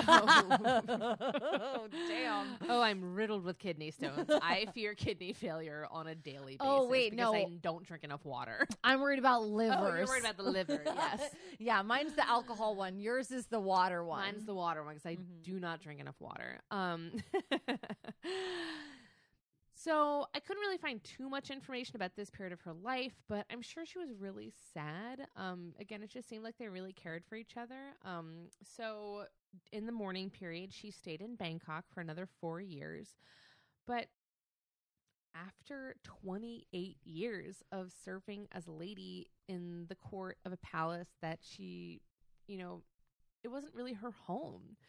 She asked King Rama VI if she could retire to her home of Chiang Mai, and he said, "Okay." That's cute. Good for him. Also, like, good for her for asking. I'm just gonna say it. I think it's awesome that she was like, "Look, I did my duty. I loved your brother. Can I please go home?" And he was like, "Yeah, sure." Like, say what you need to say. So she went home to resume her duties, preserving Lanna culture and honoring her family's heritage. She erected beautiful mausoleums to honor the royal family because at this point, like the royal family's dying, and she knows that Lanna is like not like its own separate kingdom anymore. it's not So she's like, sustainable. let's remember that we were a separate kingdom and we had royal families and these are who they were and like these are the mausoleums dedicated to Let's them. get some obelisks in here. Exactly. um, she went around repairing just like r- religious sites that had been forgotten or run down. She set up a weaving factory and other establishments to preserve the fabric, art, and culture of Lanna and Chiang Mai. She also helped produce more local dance and music shows. She also composed some music herself. Uh, one song of hers was even in honor of King Rama VI, which isn't a bad way to have Northern music being played in the South. she also wanted to leave her mark on the agriculture of Chiang Mai. She had an irrigation ditch made to help local farmers water their land so the kingdom could produce more food. She also helped bring in cold climate vegetables, which we might not think of, you know, it ever getting cold in Thailand, but from what I understand, like they do have some colder months in the northern area where it can get, you know, kind of chilly at night and there can actually be frost on things. So I I don't really know this for sure. I guess this helped them grow more varieties all year long. Honestly, this was like a very short uh, thing that was said in one of the videos, so I'm assuming a lot. Good job. Uh, she also planted longan trees from China, which she propagated from the twigs of a tree given to her as a gift from a Chinese dignitary. And this was an important tree to bring in, not only because it was beautiful and just graced the landscape, but it brought in another source of income since people could pick and sell the longan fruits, which are similar to lychee. So Mm. it was again like a beautiful cash crop that wasn't like invasive or bad it just like only added to you know the landscape and the economy That's great.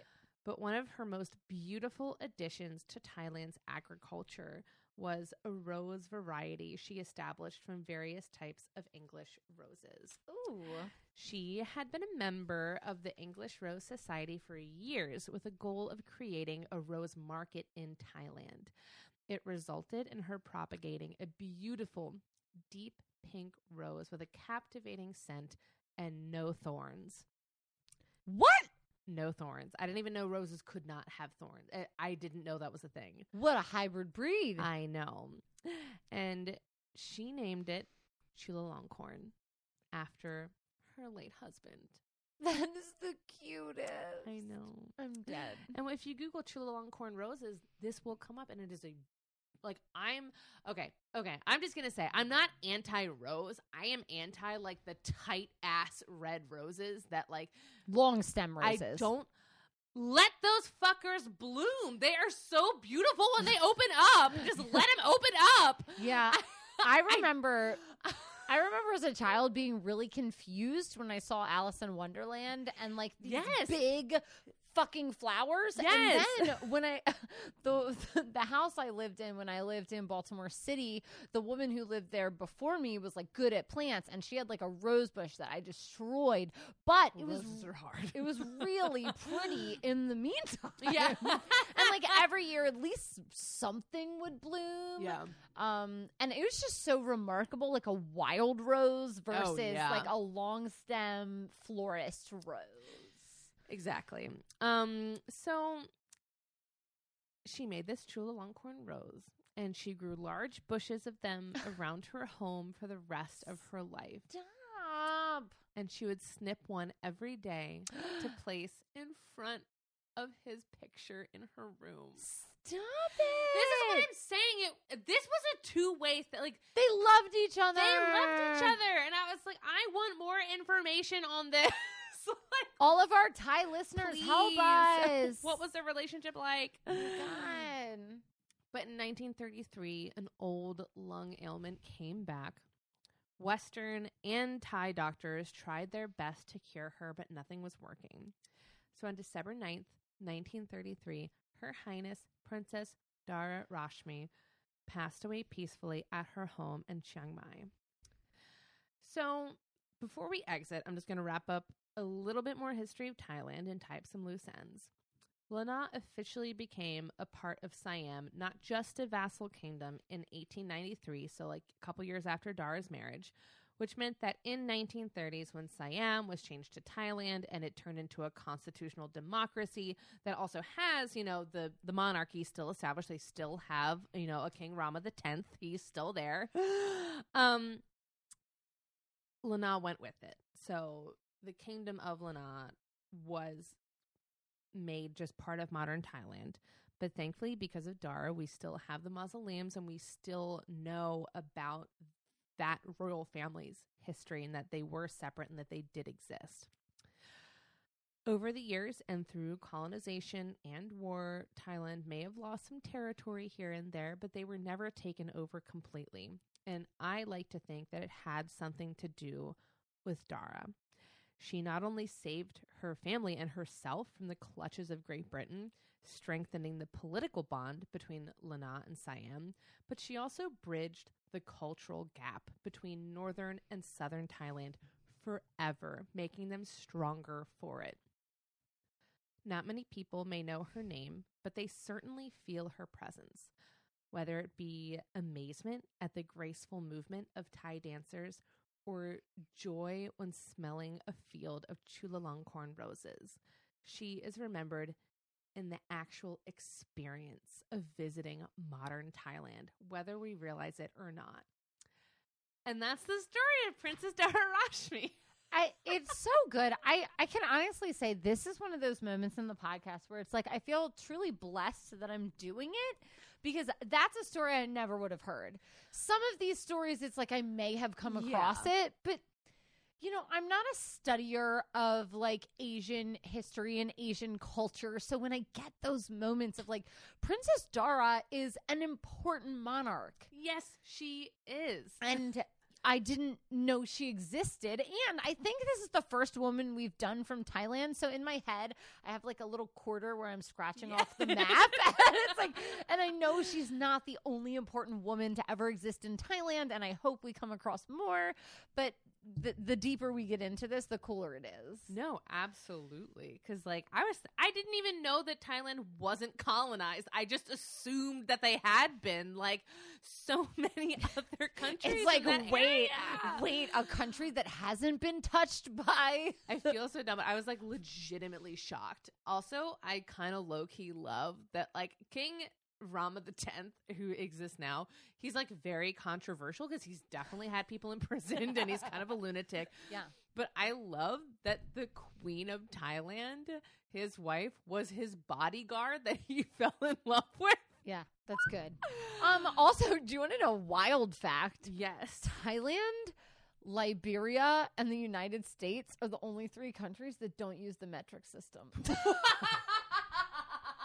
Isn't that wild? So when I say ounces, I mean ounces of liquor, Listen, guys, not milliliters This- or this whatever you cocktail- use. this grams, milliliters?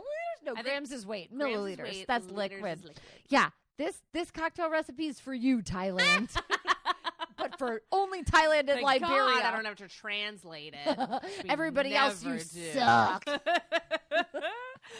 okay, so now we are going to compare all these women in a little segment we like to call Just the two of us. or many of us. just the millions of us. um, wow. I just the first thing that stuck out to me is that Princess Dara uh, um was fluent in multiple languages. yeah, And it's because she had this wealthy, rich background where she was trained in all of the courts and her ancestors were like, "Hey, it's going to be really fucking important that you don't let these white people kill you." right. Because unfortunately, like I know I definitely see it as like don't let them take advantage of you. So we're not going to let them take advantage of you. So we're going to teach you multiple languages so you always know what the fuck is going on, which a lot of people are not granted the privilege of. Like I'm It's not. like- I'm not. What if I I, went somewhere else? Man, I got a hundred day streak on Duolingo and I fucking lost it. Well, you can week. get it back. You can um. There's like a Mm, buzzer I thing. know. Don't let I- it make you sad. I did. It did make me sad a little bit, but that's Okay. okay. Um. So, anyways, but yeah, but it's like a thing where it's. I think we like to see it as like, ooh, that's so cool, but like. For people in Dara's position, it is literally a matter of survival. And for these women who were sterilized, it meant that a part of them didn't survive because they were not multilingual, which is not their fault. No, and it doesn't make you a lesser person No, if you're not doesn't. multilingual, especially if you're moving into a community. Like a lot of people, when they are immigrating to another place, they move into a community that has people that speak similar languages Yeah. to them or have similar culture. So you don't expect when you go to a public hospital that you are going to be completely disrespected when Yeah. everybody who surrounds you like these women have spent 50 60 70 years and haven't learned english which means they can live their daily lives Yeah. and not know english Right. even at the point of the documentary in 2018 but they can't go to a hospital Yeah. that's fucked Well, exactly. And it's just this whole matter of people in charge making decisions for other people and unfortunately their children. Like I was thinking of fucking Dr. Quilligan is kind of like England in Dara's story. Like this looming force that like if the story is like like I mean Queen Victoria wanted to just take her, just adopt Dara and be like, yeah, She's my baby now." ours now. So hello and welcome. But it's like just because you are like the quote unquote dominant power right now doesn't mean that you can choose what to do with our children, which is exactly what Quilligan and the fucking dominant you know what do you call it? Uh what is that goddamn word? Eugenicist Yeah. you know predominant thinking. Just because you're in charge doesn't mean you should be able to do this. And and like Princess Dara, I find her so similar to attorney Antonia Oh, Hernandez, yeah. where Princess Dara was saying, not only am I not going to succumb to the wills of Princess or Queen Victoria, where I'm going to be wearing Victoria style clothing and have my hair up and do this that and the other. But i'm also not to not going to succumb to the wills of this other southern thailand group. Yeah. i'm going to wear what i want. I'm going to have my hair the way i want and i'm Mhm. going to express my culture. And i just loved watching this 27 year old lawyer with her big gold hoops Mhm. stumbling over her words like this is my first fucking court case. I'm on television this is really weird. She even said like i was walking out of the courtroom room after we lost and i was about to start crying and somebody shook me and was like don't cry. You have to look strong. Okay. I know this is gauche but i have to bring up the episode of sex in the city where the four ladies have a conversation about crying at work. And charlotte is like i cried once and everyone was walking on eggshells around me for the rest of my time there yeah And then you get that fucking scene where like Samantha is like in the elevator and she's like, Don't cry, don't cry, don't cry. And she breaks down because she has been slut shamed right in a work environment by a notorious womanizer. right And I just think that that is one of the tale as old as times. You know what I'm saying? Of Yeah. like, women are over emotional, so don't listen to them. It's like these women who have like you know had this happen they knew exactly what they were doing you know they're just trying to go back on their word like they're crazy it's like no you literally like would you like to try and give birth like i'd like to have a man do anything when he just passes a kidney stone because like i've done it as a woman and that's fucking painful as fuck. And like i've heard it's worse for men but it's like just don't tell me that i'm being overly emotional for my gender when you're literally taking advantage of a physical state i'm in. Like i'm in pain. And not only in pain but like during a c-section you are under like medical you're under you you're in surgery! Yeah, and like you've been given medicine to make you because they cut you open! Yeah it's like you cannot you don't let people drive that way. You don't let people play video games that way. You're video game no video games under the influence. You cannot you cannot expect somebody to make a decision when they are under the influence of pain No. or medicine or whatever and these women were under multiple things not to mention the stress that they keep they can they can maybe interpret a couple words and they keep hearing die pain Yeah, surgery baby bad. like hurt hurt sign sign you know they're hearing the words they know and Yeah. are being told very little things Yeah. Which is kind of the opposite experience that Dara's having, where she actually understands every single thing that's going on, which means that she can be like, I'm making my own informed decisions because, like, if you're talking shit about me, I fucking know it. And Mhm. if someone's bringing in news from England, I can translate it. And, like, Mm. it is really interesting the difference that like what we're saying like language brings to a situation because people can either exploit it or they can underestimate it. I think in Mm. Dara's case they underestimated it and I think in the case of these women they exploited it, you know, and I I just felt like there was even though like Dara's story is mainly like a good one of like she was really important, we don't talk about her, but like there is also we cannot not talk about the connection of child loss and grief between their two stories. because she did lose a child and i She think did. that's important that n- as a woman no matter how wealthy you are no matter what your position in society is you may succumb to having a child Mhm. and if you do then you are vulnerable Mhm. to the loss of that child Yeah. or the loss of the child before you had them as the women in my story were like Mm-hmm. Yeah. they were feeling the pain of the children that they had dreamt to be and that's just as painful Oh, it absolutely is. I know there is um, a group of women. I don't know. Jesus Christ, this, I learned this in school, but basically, like your birth date in this particular culture is when the mother like goes out under a tree and she dreams of that child's life, mm. and like that's their birthday. Right. Because women do and people you know dream of like this is what my life would be like if i had this kid. And like it's it's not a throwaway thing like you know quilligan would like to believe that it is. I feel like they think oh the child pops up and then it's that. It's like no like my mother dreamed of having a house with 10 children. Right. she wanted 10 children and she lost one. And she lost one. And she ended up having four. And like she was super happy with that. She always says like you know i got 10 out of like my kids friends. But like who are you to say that like those children are less valid or you know shouldn't exist because you don't think they should? It's like it's not like oh i wanted one and i ended up with 10 like it's like no i wanted children and i ended up with one Well, and you know it's uncomfortable too because like if people were to ask me, they'd say things like, "How many kids do you have?" And in my head, I would say, Mhm. "Well, I lost two. I have two. That's four. Right.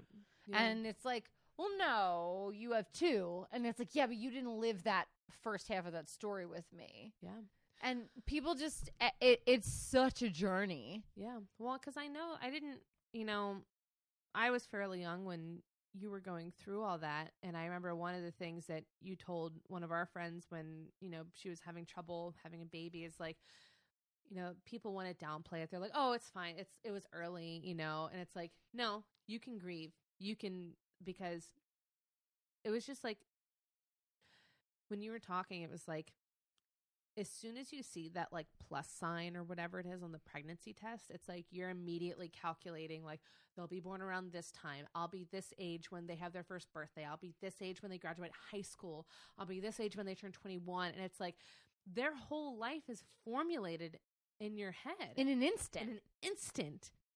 And then it can be taken away. And and nobody felt that except And- for you. Exactly. And it's a grief that is so personal. And for Dara, it's like Rama the Fifth, he had 77 children. But she had one. She had one. And that baby was two, right? not even, yeah, exactly. 18 months, maybe? Two years and like a, like a couple, like eight months. Like that was a toddler. I kept saying baby, but that was a toddler. Yeah, that's And- somebody that you have you had weaned, you had Mhm. gotten to the point of like talking to you and eating with you Yeah. and like sitting at your table. That's terrible. Exactly, like a part of your daily life. Like, not that any child like isn't or whatever. It doesn't matter like, when you lose a it child. doesn't matter. It's Mm-mm. horrible, but but yeah, it's like, and I just I feel like there can be similar grief for you know even women that didn't want one and still you know Miscarry. mis- miscarried or like you Or know, abort. or abort. You know, like I'll say terminate to make people happy. Terminate. Yeah, terminate. Yeah, exactly. But it's a thing that a lot of people experience, and no matter how they choose to deal with it, you know, I feel like you have to respect that. Like, even if it was like, yeah, I terminated this pregnancy and it was 100% the right decision, and I'm super stoked about it, be like, yep, go for it. Like, I had a friend who. Any day now, right? Any who- day now. yeah. I'll get used to it. Any day I had now. a friend who had it. I had an abortion party, and it was great. It was like yes, like because that was how they chose to like be like, yeah, I did it, and like it was fine. Like other people, it's like I did it, and I need a little more time Right. to like deal with it. And I just feel like all of these women needed space for how they dealt with motherhood. And I feel like, especially for the women in this court case, it was not really allotted to them because it was literally taken away from them. and they were them. drugged through the public. Yeah. Mm. And I think that there was also, it sucks because a lot of people want to say, like, no, it's for the greater good, da da da da da. But there was love here. Like you were saying, like these couples, they wanted more children, they had more love to give. I think Dara and Chulalongkorn, they had love to give. There was affection there. And and it's really sad what that does to a relationship sometimes and i think it's also i don't know i was just thinking a lot about that and a lot about r- real fear versus false fear Mm. Because i feel like a lot of these women this happened to them because there was a false fear of population overgrowth. And you know they're like we need to get control of the population. And things like doomsday things get into people's brains like weeds. And it is hard to get rid of. And that is a false fear. Well, and it's also like what it's the same. I feel like these doctors, like you talked about, Doctor Quilligan, he's almost like these people were almost like the colonizers. Mm-hmm. It's like you have what you presume to be superior knowledge, but do Yeah. you actually understand the culture of these Yeah. people? Because you don't. yeah You don't. yeah And what you're doing is mistreating them. You are medically diagnosing something that is inaccurate yeah exactly because of the this knowledge that you suppose say you to have have. yeah, Yeah, it doesn't exactly. exist. But I also I just want to thank like take a moment to thank these women for what they did for the greater culture because I was thinking about these women who like they went through the court case which is traumatic. We know that like a lot of people who have to testify in front of courts and juries have PTSD from it because it's a horrible experience. Oh my god. Yeah. and I was thinking about b- the birth control subjects and like what they went through just so you know I can choose not to have kids. Like it it's and and then I was thinking about like Lanna culture and how like it is still in some way preserved and just all these things that you can put on a scale of like important to not important whatever you want to do. But either way the women in the court case and Dara Rasmi they we have we have to thank them for what they did for the greater culture whether it was suffering a lot or you know just trying really hard to preserve something because they did do great thing like i don't want to say did great things because these things happened to these sterilized women But they were attempting to protect the future. Exactly, It's why yes. they signed on to the court case. They said this happened to me and I d- because many of them had daughters and they said I don't want this to happen to my daughters, Yeah. my nieces, my cousins, my anyone. It shouldn't happen to anyone. So they Yeah. were both both people groups of people were preserving a future that they Yeah. couldn't see and that's powerful. Oh, it's, that's exactly that's exactly it. Yeah, preserving a future. Oh, that wasn't. Yeah, that wasn't exactly clear. yeah. Mm. You ready to toast? I'm ready. Okay, let's do it. All right, Allie. Who would you like to toast this evening? So, very fitting, obviously. I want to toast to everyone whose reproductive rights have been stripped or changed from them in one way or another. Some of you may have really wanted to terminate a pregnancy or to get birth control and were not granted that freedom. Some of you may have been forcibly impregnated. Some of you were sterilized and did not get the baby that you desperately wanted. Some of you were turned down from adoption agencies because you were single or for a variety of other reasons. Many of you may be struggling with getting pregnant or staying pregnant and don't have the money to explore IVF. And I just want to raise a glass to the brave, strong women that you are because whatever your circumstances are, your reproductive rights are your rights. And it fucking sucks that they aren't. Mm. Cheers. So cheers. All right. I am going to toast women who represent more than themselves.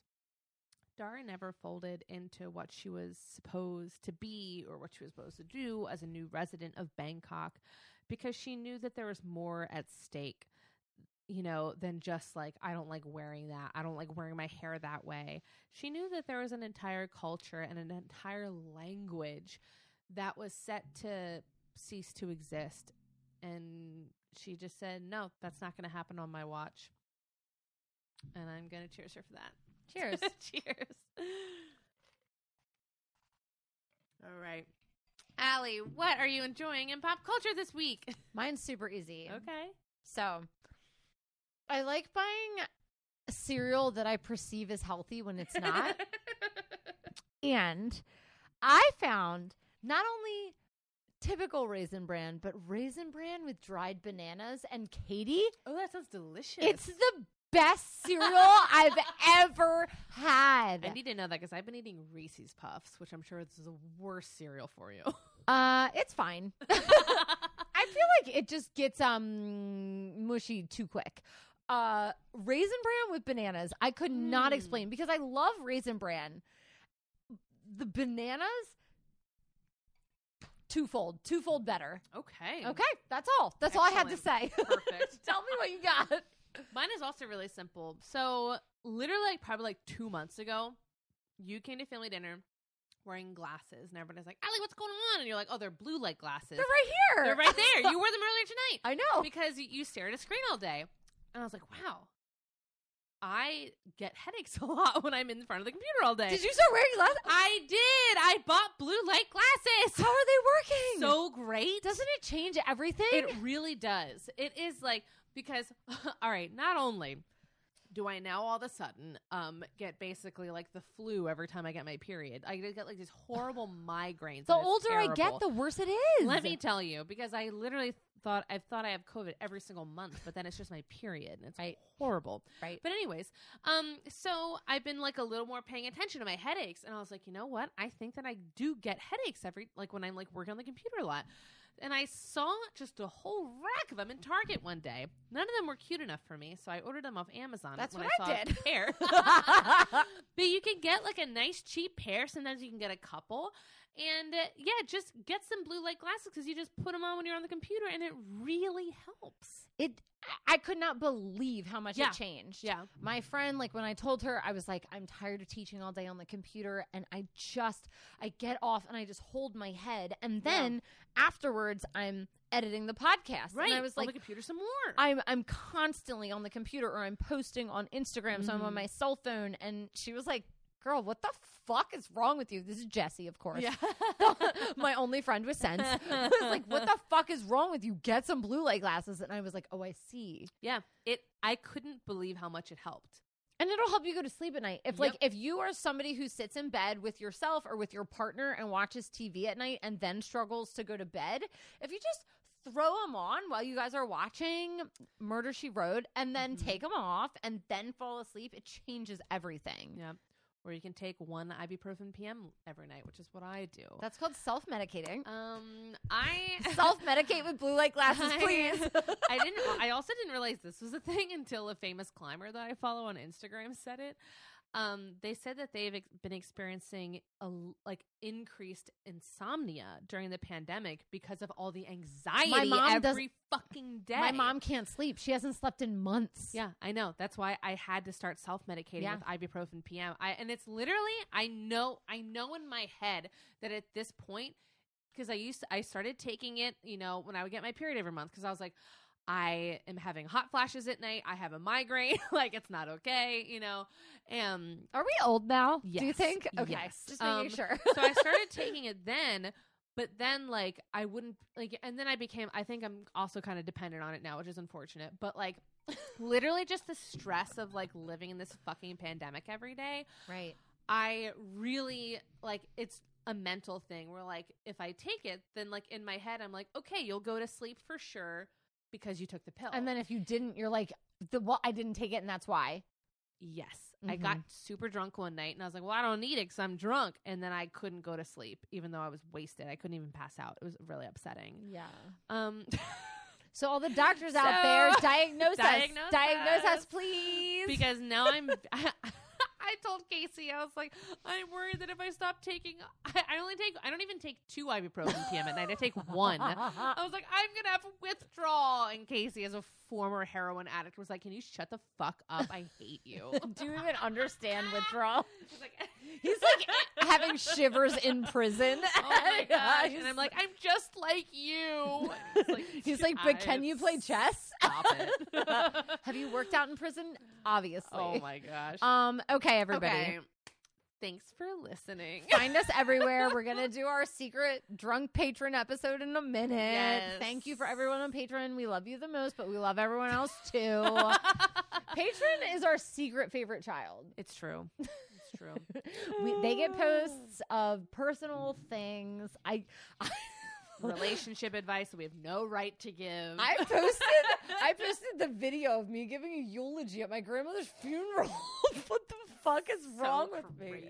It's so inappropriate. a really good eulogy, though. It- so but it's inappropriate. a little bit. No, I love it. we love you. Okay. We love you. Okay. us everywhere. Rate us and review us. That would be the most help. You could win a book if you, You do it by yesterday.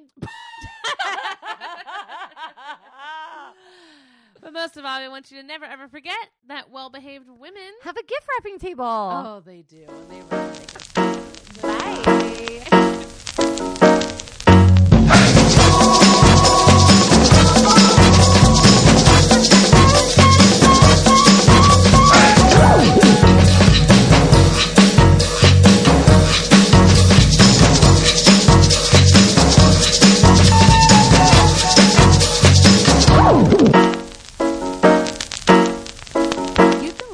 Her Story on the Rocks. We are independently produced by 1986 Entertainment and proudly recorded in Baltimore, Maryland. If there's a woman in history you would like us to cover, you can email us at herstoryontherocks at gmail.com. You can also message us on Twitter or Instagram. We post all of our cocktail recipes on Tuesdays so that you can go get all the supplies you need and drink along with us. See you next week. Bye.